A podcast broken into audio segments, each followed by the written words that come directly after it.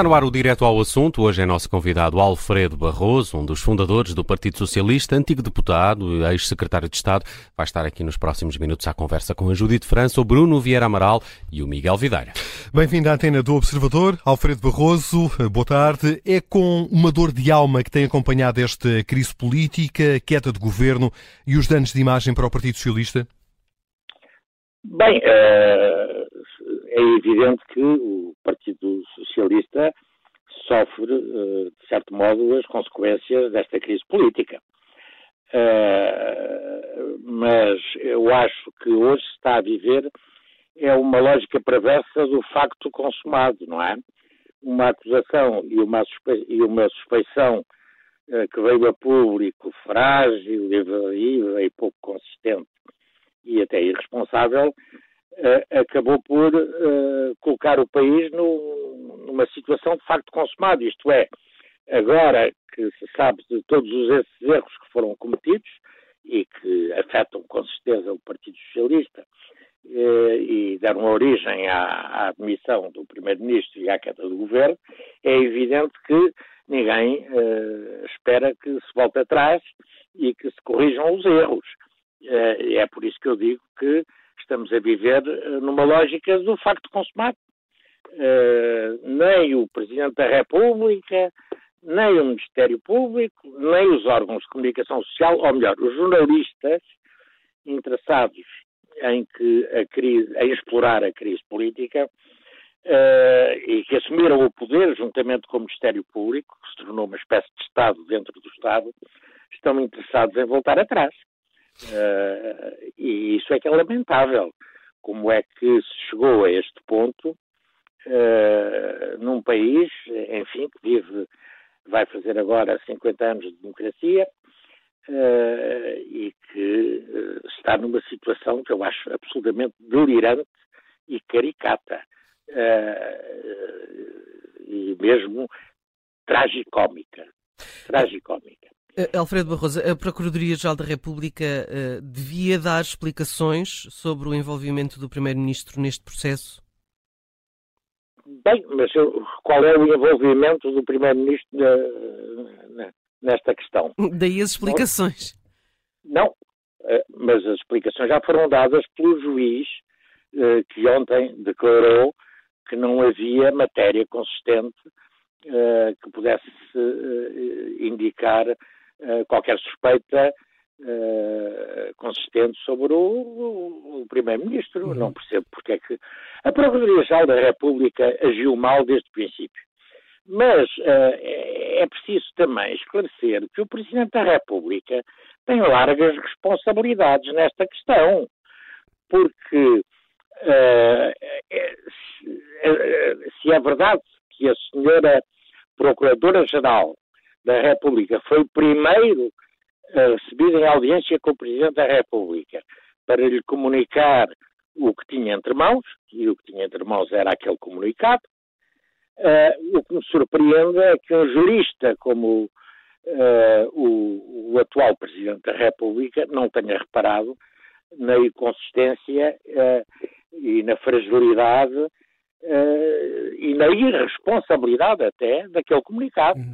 Alfredo é, Barroso, antes de, de, analisarmos até a decisão uh, do Presidente da República, perguntava-lhe em função dessa, dessa informação e de, daquilo que diz, acha que a demissão de António Costa foi precipitada?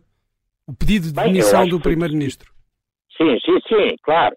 Acho que foi precipitada, mas não da parte dele, foi precipitada uh, pelo, pelo comunicado. Porque não, não tinha, podia... não tinha outra alternativa, António Costa, depois de, de ser divulgado aquele comunicado? Bem, depois de ser divulgado aquele comunicado, pelos vistos não. Foi, foi o comunicado é que criou o facto consumado.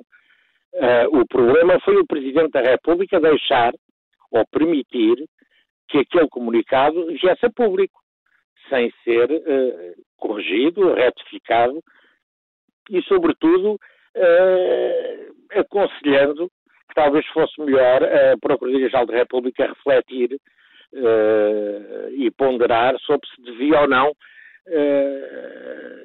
avançar com, com, aquele comunicado. Eu acho que aquele comunicado não tinha, uh, pelo seu conteúdo, não tinha razão de ser e não tinha de ter sido publicado. E seria e acho única... extraordinário, e acho extraordinário que, tendo as pessoas, de uma maneira geral, concordado que foi cometido um gravíssimo erro, agora haja jornalistas e, e comentadores na televisão que estão a procurar encontrar outras justificações que nada têm a ver com o objeto do comunicado, uh, outras justificações uh, para uh, o senhor Primeiro-Ministro se ter demitido. Então vamos a essas justificações. Alfredo Barroso explorando precisamente isso que diz. Uh, o, facto de terem sido encontrados 75 mil euros eh, no uh, gabinete do chefe de gabinete do Primeiro-Ministro, na residência oficial do Primeiro-Ministro, uh, o facto de João Galamba ter sido constituído arguído, esses factos por si só não deviam justificar a atitude que o Primeiro-Ministro acabou por ter de se demitir? De modo nenhum, de modo nenhum.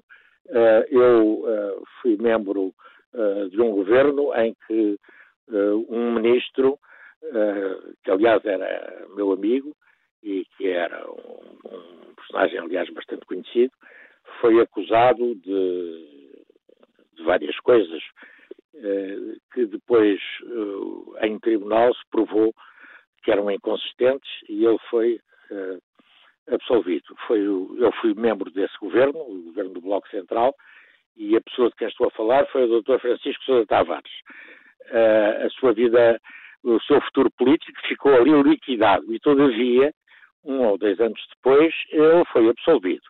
Uh, e o governo não caiu nessa altura, era o que faltava.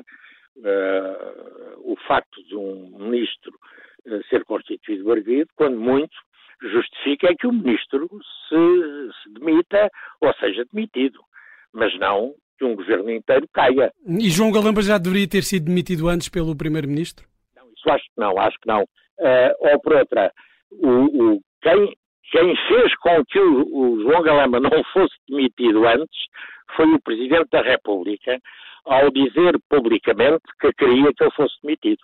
E isso uh, qualquer uh, político que se preze e qualquer primeiro-ministro que se preze nunca permitiria demitir um ministro uh, depois de um Presidente da República fazer uma tal declaração, isto não cabia a ele uh, fazer essa declaração, nem determinar uh, a demissão de um ministro. Vamos falar então da atuação do Presidente da República. Deveria Marcelo Rebelo de Sousa ter encontrado outra solução que não a convocação de eleições? Bem, seguramente que seria possível, dada a maioria absoluta do PS na Assembleia da República, teria sido possível, de facto, encontrar essa solução. Uh, mas não foi a que o, o Sr. Presidente da República seguiu, porque não era esse sequer o seu desejo. O Presidente da República o que queria, uh, e esta é uma. Uh, e faço esta afirmação sem qualquer dúvida sobre o, o, que ele pretendia, porque isso ficou sempre muito explícito ao longo destes dois anos. O que ele queria era a demissão do governo. Eh, ele nunca se conformou com a maioria absoluta obtida pelo Partido Socialista uh, há dois anos atrás, quando ele dissolveu a Assembleia da República. E várias vezes uh, ele interferiu e desestabilizou a vida política. Aliás, ele é uh, eirivezeiro na desestabilização de tudo quanto está à roda dele, não é? Uh, e e, portanto, ele nunca lhe passou pela cabeça admitir uma outra solução que não fosse a dissolução. Ele agarrou no pretexto que o Ministério Público lhe deu uh, para pensar, ainda bem que não sou eu uh, que sou a causa e, e, e, a, e a, vontade primeira de, de, dissolver a Assembleia ou de demitir uh, o governo. Outros o fazem por mim, outros apresentaram uma papa feita e eu como-a. Foi isso que ele fez, não é? A solução Mário Centeno teria sido uma boa solução para o país? Sim, sinceramente acho que sim. Acho que é um, um homem sério, eh, com provas dadas, com prestígio internacional. Ele foi durante cerca de dois anos, creio eu, o presidente do Eurofin e, e desempenhou essas funções com bastante competência e com bastante rigor, e portanto acho que ele seria um bom primeiro-ministro, ainda por cima, eh, numa fase muito difícil do ponto de vista eh, económico e financeiro que os países de todos os países da Europa estão a atravessar e Portugal evidentemente não constitui exceção, embora apesar de tudo uh, houvesse mais estabilidade uh, aqui em Portugal com este governo do que em outros países. É? Isto, isto apesar, Alfredo Barroso, da sucessão de casos que afetaram este governo de António Costa, uh, não era necessário uma clarificação como a ida às urnas? Por força desses casos que foram surgindo ao longo dos últimos tempos, a admissão. Isso era da... abrir um precedente extraordinário, não é? Uhum. Uh, veja bem a quantidade de casos que tem havido em França. Por exemplo, é o exemplo que é mais conhecido aqui em Portugal. O, eu acho que, uh, tendo em atenção essa lógica, o presidente francês já se devia ter demitido bem, umas 20 vezes, não é? Porque, inclusive, já houve violência nas ruas, já houve protestos de toda a ordem que paralisaram a vida pública e a vida privada uh, em França. Veja-se o que se tem passado em Inglaterra, eh, que já vai no terceiro ou quarto eh, primeiro-ministro de um governo que nunca é dissolvido e que não vai a eleições. Eh, porque é que aqui em Portugal, quando toda a imprensa estava e está objetivamente contra o Partido Socialista e contra António Costa, se havia de. Bem, isso era dar o poder que aliás os jornalistas e o Ministério Público já, já, já tomaram, uh, ao, à, à, comunicação social e à Procuradoria-Geral da República. Uh, isso seria uma solução aqui. Mas sugere que há aqui um conluio entre o Ministério Público e a imprensa e os jornalistas eh, particularmente? O conluio não há, alvo... mas uhum. conluio, não, não estou a dizer que há um conluio e que há reuniões conspirativas entre os diretores dos jornais ou os chefes de redação e, e, os, e, os, delega, e os, delegados do Ministério, os magistrados do Ministério Público, com certeza que não é isso. Agora, que o Ministério Público se serve muito da comunicação social, eh, dando nomeadamente fugas, e que a comunicação social serve muito do Ministério Público para tirar eh, efeitos de natureza política, e, eh, isso é verdade. Isso eu não tenho a menor dúvida e, e não tenho nenhuma hesitação em dizê-lo. Eu fui jornalista profissional durante vários anos e, e, e, nunca imaginei que, devo dizer com toda a franqueza, nunca imaginei que o jornalismo, o jornalismo em Portugal chegasse ao ponto a que chegou agora. Deixe-me só eh, brevemente uh, perguntar-lhe se uh, entre Pedro Nuno Santos e José Luís Carneiro, uh, qual está melhor preparado para vencer as eleições legislativas? Não faço a menor ideia. Não sei se sabem, eu sou de facto fundador do Partido Socialista, sou um dos fundadores do Partido Socialista, mas eu já não pertenço ao Partido Socialista. Eu já eu saí do Partido Socialista. Mas vai votar, vai votar num destes candidatos, qualquer que ele seja? Eu não, em eleições, evidentemente. É 10 de março. É 10 de março. Vou, 10 de março. Votar, vou votar no Partido Socialista. Isso, isso é, é natural que, e assim seja, embora nem sempre o tenha feito. Já votei no Bloco de Esquerda, já votei no Partido Comunista, mas, a regra geral, voto no Partido Socialista. Eu até já, já, já votei uma vez no Miguel Esteves Cardoso, numas eleições europeias, estava assim a ver. Uh, portanto, minha, o meu grau de independência e de autonomia é muito grande. Mas eu, de facto, não sou. E não sei, sinceramente, não sei. Há uma coisa que me surpreendeu no outro dia uh, no o Pedro Nuno Santos. Foi ele ter chegado, ter feito questão de chegar ao sítio onde ia apresentar a sua candidatura de braço dado. Uh, enfim, isto é, um, é, é, é, uma forma de dizer com o, o, o como é que ele se chama? Francisco Assis. Com o Francisco Assis, que é espantado. Como é que um, um, um tipo de esquerda uh, acha que um grande trunfo é, é, é, é, é captar para, para, como apoio, como apoiante, um tipo que está na extrema direita do PS.